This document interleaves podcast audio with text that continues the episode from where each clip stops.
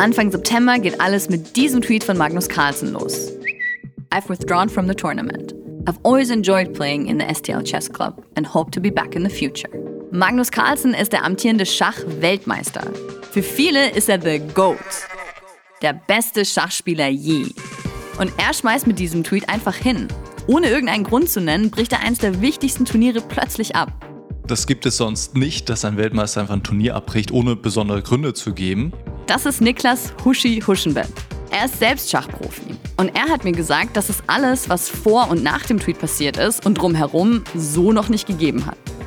Kurze Zeit später wird nämlich klar, Magnus Carlsen wirft seinem Gegenspieler Hans Niemann vor, betrogen zu haben. Wie genau, das sagt Carlsen nicht.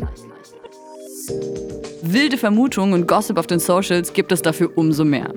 Man muss es immer sagen, wenn etwas Wellen schlägt vom Schach in die Nicht-Schachwelt, ist es normalerweise nichts Gutes. Der Skandal ist riesig. Literally alle haben plötzlich eine Meinung zu dem Fall. Carlsen vs. Niemann. Das Thema ist auch einfach überall, also wirklich. Twitch, Twitter, Reddit, Insta, YouTube, TikTok, in Podcasts. Und das Hashtag Chess-Drama nimmt ehrlich gesagt auch kein Ende. Immer wieder gibt's neue Schlagzeilen und Sticheleien. Mittlerweile gibt es auch eine Schadensersatzklage über 100 Millionen Dollar. Was wirklich passiert ist, dazu später mehr. Naja, ich frage mich halt seitdem, seit wann interessieren sich alle plötzlich für Schach? Ist das jetzt nur wegen diesem Skandal oder habe ich da was Größeres verpasst? Turns out, yep, habe ich. Weil höchstwahrscheinlich wäre dieser Skandal gar nicht so krass in den Mainstream rübergeschwappt, wenn es in den letzten Jahren nicht quasi eine Revolution im Schach gegeben hätte. Das Lieblingsspiel unserer Großeltern wird nämlich seit ein paar Jahren immer mehr zum gehypten Online-Game. Inklusive Twitch-StreamerInnen mit 100.000 Follies und Gaming-Plattformen, die ziemlich fette Kohle mit Online-Schach machen. Mittlerweile sind die Big Player im Online-Schach echt sowas wie Popstars. Und allerspätestens seit der Netflix-Serie Das Damengambit ist Schach endgültig in der Popkultur angekommen. Aber wie, wo und warum hat das Ganze eigentlich angefangen? Genau darum geht es heute. Ich bin Dena Zarrin, wir haben Samstag, den 12. November 2022 und ihr hört FOMO. Was habe ich heute verpasst? In dieser Folge will ich wissen, warum wird so ein uraltes Spiel wie Schach ausgerechnet in Zeiten von Social Media und Smartphones so extrem gehypt? Um das zu verstehen, müssen wir uns die Geschichte anschauen, weil jeder Hype hat eine Geschichte. Hi, I'm Daniel, founder of Pretty Litter. Cats and cat owners deserve better than any old-fashioned litter. That's why I teamed up with scientists and veterinarians to create Pretty Litter. Its innovative crystal formula has superior odor control and weighs up to 80% less than clay litter. Pretty Litter even monitors health by changing colors to help detect early signs of potential illness. It's the world's smartest kitty litter. Go to prettylitter.com and use code SPOTIFY for 20% off your first order and a free cat toy. Terms and conditions apply. See site for details. Wenn wir über Schach reden, reden wir halt nicht über irgendein Spiel. Unter allen Spielen, ne, nimmt das Schachspiel eine besondere Stellung ein. Das ist Ernst Strouhal. Er forscht zu Spielen an der Universität für Angewandte Kunst Wien. Und ja, true, ich glaube, fast alle Menschen auf der Welt würden ein Schachbrett erkennen und super viele haben schon mal gespielt. Schon meine Großeltern, meine Eltern, ihre Freundinnen, meine Freundinnen, Menschen in Kolumbien, Norwegen, Ghana, Russland, Indien. Egal wo, das Spiel ist immer das Gleiche. Man will den König kriegen und Schachmatt setzen. Und das schon sehr, sehr lange. Es wird seit 1500 Jahren gespielt. Das Erstaunliche an diesem Spiel ist etwas, was vielleicht ein bisschen ungewöhnlich ist, dass es nicht vergessen wurde. Und Schach wurde eben nicht nur nicht vergessen, sondern hat im Laufe der Jahrhunderte immer wieder Hypes erlebt. Genau das fasziniert Strouhal auch so sehr daran. Er hat außerdem eine ganz persönliche Verbindung zu Schach. Meine ersten Erfahrungen mit dem Schachbrett waren die, als ich meinen Großvater und meinen Vater beim Schachspiel beobachtet habe. Beide waren sehr verschieden. Der eine aus einer Arbeiterfamilie, der andere ein Mann mit viel Wohlstand. Die beiden, die eigentlich kein besonderes Verhältnis zueinander hatten, konnten aber am Schachbrett miteinander kommunizieren. Und das, was Strouhal daran so krass beeindruckt ist, dass es beim Schach eben egal ist, ob man reich oder arm ist, welche Sprache man spricht oder auch wie gebildet man ist. Ob sie in einer schönen Wohnung wohnen oder tolle Elfenbeinfiguren haben oder Bergkristallfiguren, ist völlig egal. Wichtig ist, dass sie jetzt ziehen. Aus seiner Geschichte aus der Kindheit wurde dann eine lebenslange Faszination. Strouhal schreibt seit über 30 Jahren eine Schachkolumne für die Wiener Tageszeitung Der Standard und hat erst dieses Jahr ein Buch veröffentlicht, It's Madness, über Schönheit und Schrecken des Schachspiels. Verlinken wir euch natürlich in den Shownotes. Also das Spiel taugt Menschen mit allen möglichen Backgrounds. Aber wo kommt Schach denn jetzt eigentlich her? Um das zu beantworten, müssen wir eben 1500 Jahre zurückgehen. Nach Indien. Oder nach Persien. So klar ist das nämlich gar nicht. Eine erste Partie, ein Formular, wo drauf steht, die erste Partie der Menschheit, hat man nicht gefunden und wird man auch nicht finden. Manches deutet auf Indien als Ursprungsland, manches deutet auf Persien. Vieles deutet darauf hin, dass es aus einem indischen Kriegsspiel entstanden ist, namens Chaturanga. Und viele Begriffe im Schach deuten heute auf persische Ursprünge hin, etwa die Bezeichnung Schachmatt oder Schach, das heißt, der König ist tot. Wo auch immer man Schach zuerst gespielt hat, von dort aus hat sich das Spiel in die ganze Welt verbreitet und nach verändert. Es wurden Regeln geändert, Figuren hinzugefügt und es hat sich auch immer wieder verändert, wer Schach gespielt hat und wo und warum. Immer wieder gibt's Schachhypes, weil es an diesem Punkt eine wunderbare Metapher für das ist, was sich ereignet. Eine Metapher. Das heißt, wenn gesellschaftlich etwas Wichtiges passiert, eine Art Umbruch, dann spiegelt sich das auch im Schach wider. Das war beim ersten Schachhype in Europa auch so. Und zwar deswegen. Das Schachspiel hat etwa vor 200 Jahren einen neuen Raum erobert, nämlich das Kaffeehaus. Das Kaffeehaus ist so ein Mittelding zwischen Öffentlichkeit und Privatheit. Und da hat das Schachspiel in die intellektuellen Milieus des Kaffeehauses sehr gut reingepasst. Und es hat insgesamt zur bürgerlichen Gesellschaft sehr gut gepasst. 100 Jahre später haben dann aber auch Menschen aus der ArbeiterInnenklasse überall Schachclubs gegründet, vor allem aus linken Strömungen. Und zwar genau weil Schach so mit dem spießigen Bürgertum verbunden wurde. Die ArbeiterInnenbewegung wollte genau dieses bürgerliche oder sogar königliche Spiel erobern. Also, viele Hypes um Schach sagen auch was über die gesellschaftlichen Umstände der Zeit aus. Anyway, Schach breitet sich aus, wird zum Hype in Europa. Aber was ist dann passiert? Es gibt so ein paar wichtige Meilensteine, ohne die wäre Schach heute nicht das, was es ist. 1924, Paris. Die FIDE wird gegründet. Das ist die Fédération Internationale des Échecs, also zu gut Deutsch Weltschachverband.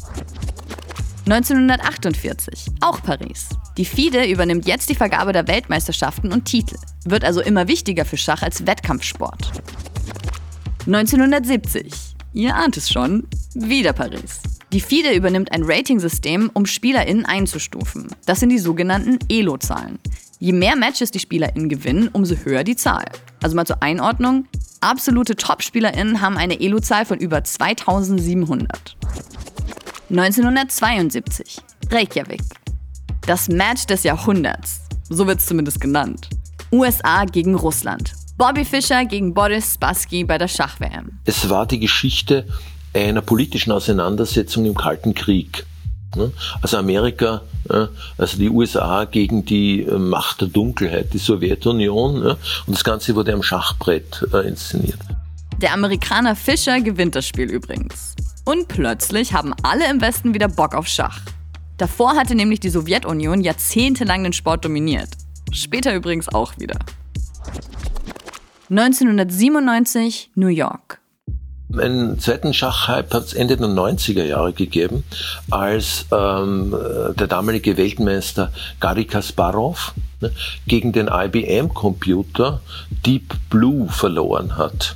Und zum ersten Mal klar wurde, dass es ein Match gibt der Technologie, also der künstlichen Intelligenz, gegen die menschliche Intelligenz und beide einander gerade noch die Waage halten konnten.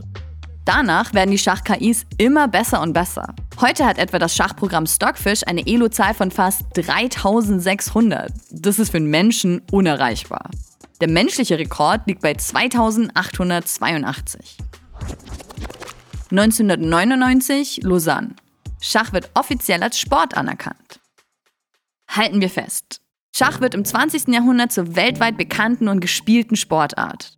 Aber jetzt mal ehrlich, von einem coolen Hype scheint es ja trotzdem alles weit entfernt zu sein. Das Image von Schach war ja schon lange irgendwie ziemlich nerdy und für ZuschauerInnen jetzt auch nicht unbedingt super unterhaltsam. Aber offensichtlich hat sich daran in den letzten Jahren einiges geändert. Streams von Online-Schachpartien haben mittlerweile Millionen von ZuschauerInnen. Also, was ist da los? Dafür müssen wir jetzt mal über Magnus Carlsen sprechen. Magnus has resigned the game against Hans Niemann. Wow! Genau, der aus dem Chess-Drama. Das ist der Moment aus dem Livestream, als Carlsen sich mitten im Game gegen Niemann einfach ausgelockt hat. Magnus Carlsen ist der Weltmeister schon seit 10 Jahren, fast 10 Jahre, also seit 2013. Und der für viele der beste Spieler aller Zeiten und die Nummer 1 mit Abstand im Schach. Das sagt Niklas Huschenbeth und der ist selbst Großmeister. Das ist der höchste Titel, den man im Schach erreichen kann. Er gehört also praktisch zu den besten SpielerInnen der Welt. Und Magnus, der ist halt the best of the best im Schachgame. Sieht er übrigens auch selber so. In einem Interview bei einem Turnier in Oslo hat er es mal so ausgedrückt. I am the best. I mean, I don't have any doubt about that. Und in seiner Insta-Bio steht World Chess Champion and the highest rated player of all time. Ja, da kommen die Elo-Zahlen wieder ins Spiel. Dieser höchste menschliche Score von 2882. Ratet mal, wer den geknackt hat. Ja, Magnus Carlsen. Magnus ist vom Wunderkind zum Schach-Superstar geworden. Er hatte einen Modelvertrag. In den Medien wurde er der Justin Bieber des Schachs genannt. Wenn man durch seinen Instagram-Feed scrollt, hat man das Gefühl, man ist auf dem Profil von einem Profifußballer. So jemanden wie Magnus hat es vorher in der Schachwelt einfach nicht gegeben. Er hat Schach definitiv ein neues Image verpasst. Irgendwie jünger und fresher. Und er ist halt einfach ein verdammt guter Spieler. Es ist schwer, ihn selbst mit anderen Sportlern, also aus anderen Sportarten zu vergleichen, weil wenn du jetzt irgendwie in Tennis schaust oder, weiß nicht, Fußball, Messi und Ronaldo, da hast du immer 2, die ungefähr gleich stark sind, aber das hast im Schach ist es nicht so. Er dominiert die Schachwelt seit quasi 12 Jahren, ist ununterbrochen an der Nummer 1. Und das eben nicht nur im Real-Life-Schachbrett. Neben den analogen Turnieren und Meisterschaften gibt es nämlich auch das. Auf Twitch spielen GroßmeisterInnen wie Hikaru Nakamura oder die Profi-Schachschwestern Andrea und Alexandra Botez für ein Millionenpublikum. Und nein, das sind eben keine langsamen Matches mit ewig regungslosen Gesichtern. Wegen Online-Spielmodi wie Blitz oder Bullet, wo man nur wenige Minuten oder sogar Sekunden Zeit hat, um zu ziehen, geht das zack, zack, zack, Schachmatt. Jesus. Und auf YouTube kann man von Schachpros wie Gotham Chess, aka Levy Rozman, lernen, wie man am besten spielt. Und wieder schauen Millionen zu. Und wer dann selbst spielen will, macht es auf den Plattformen Chess24, Lichess oder Chess.com. Allein Chess.com hat fast 100 Millionen NutzerInnen. Yo, seit wann spielen bitte so viele Leute Schach? Naja, wie vorhin Ernst Strouhal schon erzählt hat, Schach ist eben immer dabei, wenn sich in der Gesellschaft was Großes tut. Und was hat sich Anfang 2020 getan? Wie Cardi B so schön gesagt hat, Guess what, bitch? Coronavirus! Danke, Cardi. Genau, Coronavirus, Pandemie, Lockdown. Und dann ist das passiert, erklärt Niklas Huschenbeth. Während der Pandemie wurde Schach einfach verlagert vom am Brett zu online. Und das war natürlich ein Riesenvorteil für Schach. Und das hat Schach nicht nur am Leben gehalten während der Pandemie, sondern sogar einen Boost verschafft. Auch Niklas lädt also immer mehr Content auf seinen YouTube-Kanal hoch und streamt mehr auf Twitch. Und stößt plötzlich auf riesiges Interesse. Bis dahin, ich hatte so 30.000 Abonnenten, da hat mein Kanal so eher so vor sich hingeflackert. Dann habe ich 3 Streams die Woche gemacht, glaube ich, jeden Tag ein Video rausgehauen auf YouTube und die Zahlen gingen unglaublich nach oben. Also es ist explodiert. Die Leute sind reingeströmt zum Schach und zu den Videos und das war natürlich unglaublich. Die Online-Schachwelt wächst und wird immer größer. Schachprofis freuen sich über immer mehr Publikum. Magnus Carlsen hat auch schon gestreamt, wir können dem Weltmeister, dem einem der besten Spieler aller Zeiten, können wir live dabei zuschauen, was er denkt, wie er spielt und wo hat man das, in welcher Sportart. Aber auch Noobs spielen und ziehen damit hunderttausende Menschen auf ihre Plattform. Zum Beispiel der kanadische Streamer XQC. Seinen Struggle mit Schach kann man quasi live mitverfolgen. Mega relatable. Und wir sprechen hier von einem der größten Twitch-StreamerInnen weltweit. Er hat mehrere Millionen FollowerInnen. Und dann gab es PogChamps irgendwie auf Chess.com organisiert, wo berühmte Streamer dann Schach gespielt haben in einem Turnier. Total Amateure, aber es war sehr unterhaltsam anzuschauen. und kommentiert wird dieses Turnier dann wiederum von Schachprofis. Von Hikaru Nakamura und Alexandra Botez zum Beispiel. Zu Hochzeiten schauen bei den Matches fast 170.000 Leute live zu. Also man muss sich das mal vorstellen. Das sind einfach 2 Fußballstadien voller Menschen. Zahlen, die davor eigentlich nicht vorstellbar waren, abseits der Schach-WM. Und das ist genau das Ding. Schach ist Entertainment geworden. Und einer wie zum Beispiel Hikaru ist wahnsinnig gut darin, die Leute dran zu halten. Er ist einfach ziemlich unterhaltsam in dem, was er tut. Und Hikaru ist natürlich unheimlich stark. Das macht auch da was aus, dass man einfach gerne zuschaut, wie unglaublich gut er ist, um mit so wenig Zeit gute Züge zu gewinnen. Unheimlich stark sind auch die Zahlen der Schachseite Lichess im August 2020. In dem Monat wurden dort über 70 Millionen Partien gespielt. Nur mal so zum Vergleich. 4 Jahre vorher waren es nur 6 Millionen. Der Schachhype war also eh schon riesig. Und dann? Naja, dann ist auf Netflix so eine Miniserie gelaufen. Das Damengambit. Und die pusht den Hype nochmal so richtig. The Queen's Gambit, oder eben auf Deutsch Das Damengambit, ist im Oktober 2020 rausgekommen. Also direkt zum 2. langen Lockdown. Perfektes Timing also. Haben alle zu Hause Serien gebinged. Das Damengambit war dann auch die drittmeistgesehene Netflix-Serie 2020. Nach Haus des Geldes und Tiger King.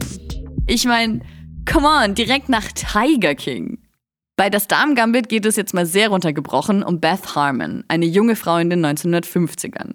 Sie entdeckt schon als Kind ihre Leidenschaft zum Schach und versucht sich dann in der sehr männerdominierten Schachwelt durchzusetzen. Es war ein wunderschönes Schachmärchen. Das ist Elisabeth Pähtz. Sie hat sich selbst als Großmeisterin der Frauen in der männerdominierten Schachwelt durchgesetzt. Warum sage ich Märchen? Ganz einfach, wenn du Schach präsentieren würdest im Fernsehen, so wie es wirklich ist, würde der Zuschauer abschalten. Denn du musst dir vorstellen, man sitzt gegenüber seinem Gegner und 20, 30 Minuten lang passiert nichts. Bei Das Damengambit war das aber anders. War natürlich sehr entertaining und schon so Hollywood-mäßig. Die Serie hat dann auch super viele Menschen für Schach begeistert, die halt vorher gar nichts mit Schach zu tun hatten. Ich meine, mich hat Schach jetzt auch nicht unbedingt interessiert, aber ich habe die Serie trotzdem in einem weggebinged. Laut Chess.com gibt es von Serienstart bis Ende November 2020, also in einem Monat, 2,5 Millionen neue Anmeldungen auf der Schachplattform. Und dabei eben auch mehr Frauen als sonst. Und im November wird dann wohl fast jeden Tag ein neuer Rekord bei den Neuzugängen gebrochen. Im Dezember 2020 wird das Wort Schach dann so oft gegoogelt wie schon seit 14 Jahren nicht mehr. Die PogChamps Online-Turniere, von denen Niklas erzählt hat, die schauen jetzt nicht mehr 2 Fußballstadien, sondern mehr als 4 Fußballstadien gleichzeitig. Die New York Times schreibt, dass Schach gerade so gehypt ist wie seit dem berühmten Spiel im Kalten Krieg zwischen Fischer und Spassky nicht mehr. Und auch die Downloads von Schach-Apps im App Store und bei Google Play steigen um mehr als 60%. Das hat auch Elisabeth total zu spüren bekommen. Auf einmal hat es Interviewanfragen gehagelt und es haben sich durch die Serie auch mal mehr Frauen und Mädchen für Schach interessiert. Aber natürlich nicht alle Schachnewbies sind damals dabei geblieben.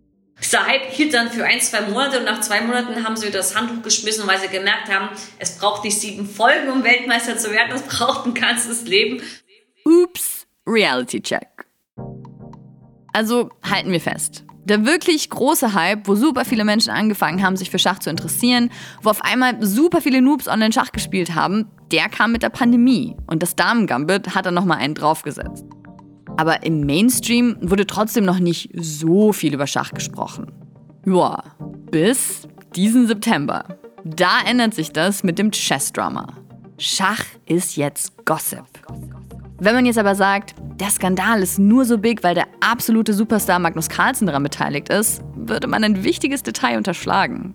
Weil das hat definitiv dazu beigetragen, dass das Thema auch von allen Klatschmedien aufgegriffen worden ist. Daraus wurde dann natürlich medial ein Hype logischerweise gemacht, denn wer verbindet denn Sexspielzeug mit Schach? Das ist etwas sehr Ungewöhnliches. Sexspielzeug? Schauen wir uns das mal genauer an. Anfang September spielt Magnus Carlsen gegen den US-Spieler Hans Niemann. Der Magnus Carlsen. Und ihm gegenüber sitzt Hans Niemann, 19 Jahre alt. Vom Typ her beschreibt Niklas ihn so. So ein bisschen arrogant oder sehr selbstbewusst, wie man es nehmen möchte. Bisschen Bad Boy, gibt flapsige Antworten in Interviews oder ja, nimmt kein Blatt vor den Mund. How am I this fucking good? Ja, hier hört man ihn bei einem Online-Turnier auf Chess24, als er gerade einen guten Zug gemacht hat. Und dieser Niemann gewinnt gegen Carlsen. Der tritt dann einen Tag später aus dem Turnier aus. 2 Wochen später trifft er dann bei einer Online-Partie wieder auf Niemann und bricht das Spiel nach einem Zug einfach ab. Carlsen hat ein Statement veröffentlicht, dass er denkt, dass Niemann gecheatet hat, dass er eben auch nicht mehr gegen ihn antreten möchte. Niemann streitet übrigens alles ab. Also er hat zwar zugegeben, als Jugendlicher bei Online-Turnieren mal gecheatet zu haben, aber nie bei Real-Life-Partien, also bei sogenannten Over-the-Board-Partien. Da ist Cheaten auch ziemlich tricky. Es gibt Sicherheitsvorkehrungen. Smartphones müssen abgegeben werden. Man wird mit einem Elektrogerätscanner abgesucht. Deswegen beschäftigt auch alle die eine Frage. Wenn Niemann bei dem Spiel betrogen hat, dann wie? In einem Twitch-Stream hatten ZuschauerInnen dazu eine Theorie. Durch ferngesteuerte Analperlen. Bear with me. Theoretisch müsste nur jemand die Partie per Stream verfolgen, nebenbei ein Schachprogramm wie das 3600 Elo starke Stockfish geöffnet haben und niemand dann über Vibrationscodes vermitteln, welche Felder er spielen muss. Ja, wild. Und hört sich auch ziemlich kompliziert an, aber schon machbar. Und die Leute lieben natürlich die Vorstellung, dass bei einem Schachspiel durch Anal Beats betrogen worden sein soll. Die Theorie verbreitet sich rasend schnell. Ob nun mit Sexspielzeug oder ohne. Wer kann schon beweisen, dass niemand wirklich bei einem Over-the-Board-Spiel betrogen hat? Generell ist es im Schach auch ziemlich tricky. Du musst es beweisen können und das ist im Schach unglaublich schwierig. Es ist nicht wie in anderen Sportarten, wo du das Blutbild siehst und dann siehst, der hat irgendeine Substanz genommen, die verboten ist. Und das macht es ja fast unmöglich. Hans Niemann ist jetzt also der Typ, der den Weltmeister betrogen haben soll. Ohne, dass es irgendwelche Beweise gibt. Klar, dass er das so nicht auf sich sitzen lassen will. Also verklagt er Magnus Carlsen und noch ein paar andere Player aus dem Schachbiz Mitte Oktober auf 100 Millionen Dollar Schadensersatz wegen Rufschädigung. Carlsens Anwalt sagt, die Klage wäre nur ein Versuch, die Schuld auf andere abzuwälzen. Ob er mit der Klage Erfolg haben wird? Wie das Ganze ausgeht, wissen wir zu dem Zeitpunkt natürlich noch nicht. Und auch nicht, ob sich dann wirklich auch langfristig was in der Schachwelt ändert. Weil Betrugsfälle gibt es sicherlich schon so lange, wie es Schach gibt. Der hier ist aber schon ziemlich special und bekommt natürlich auch krass viel Aufmerksamkeit, weil ausgerechnet der Schach-Superstar Magnus Carlsen involviert ist. Aber halt auch, weil seit der Pandemie Schach ein Riesenthema auf Social Media und in der Gaming-Welt geworden ist. Und naja, wahrscheinlich auch, weil es um Anal Beats geht. So oder so. Wenn wir eins in der Folge gelernt haben, dann: der Hype ist fucking real. Und wir sind schon gespannt, was den nächsten Schachhype entfachen wird. Please, kein Lockdown. Weil der nächste Hype kommt safe. Das hat uns die Geschichte gezeigt. Und wie immer, we keep you posted. Wie es in dem Fall Niemann vs. Carlsen weitergeht, hört ihr natürlich hier bei FOMO. Und damit war's das für heute mit FOMO. Vielen Dank an der Stelle an Ernst Strouhal, Niklas Huschenbeth und Elisabeth Pähtz für all ihr Knowledge. Wir hören uns am Montag wieder hier auf Spotify. Dann mit meiner Kollegin Jasmin Polat. FOMO ist eine Produktion von Spotify Studios in Zusammenarbeit mit ACB Stories. Folgt uns doch mal und pusht unser Elo-Rating mit 5 Sternen ein bisschen nach oben. Danke. Tschüss.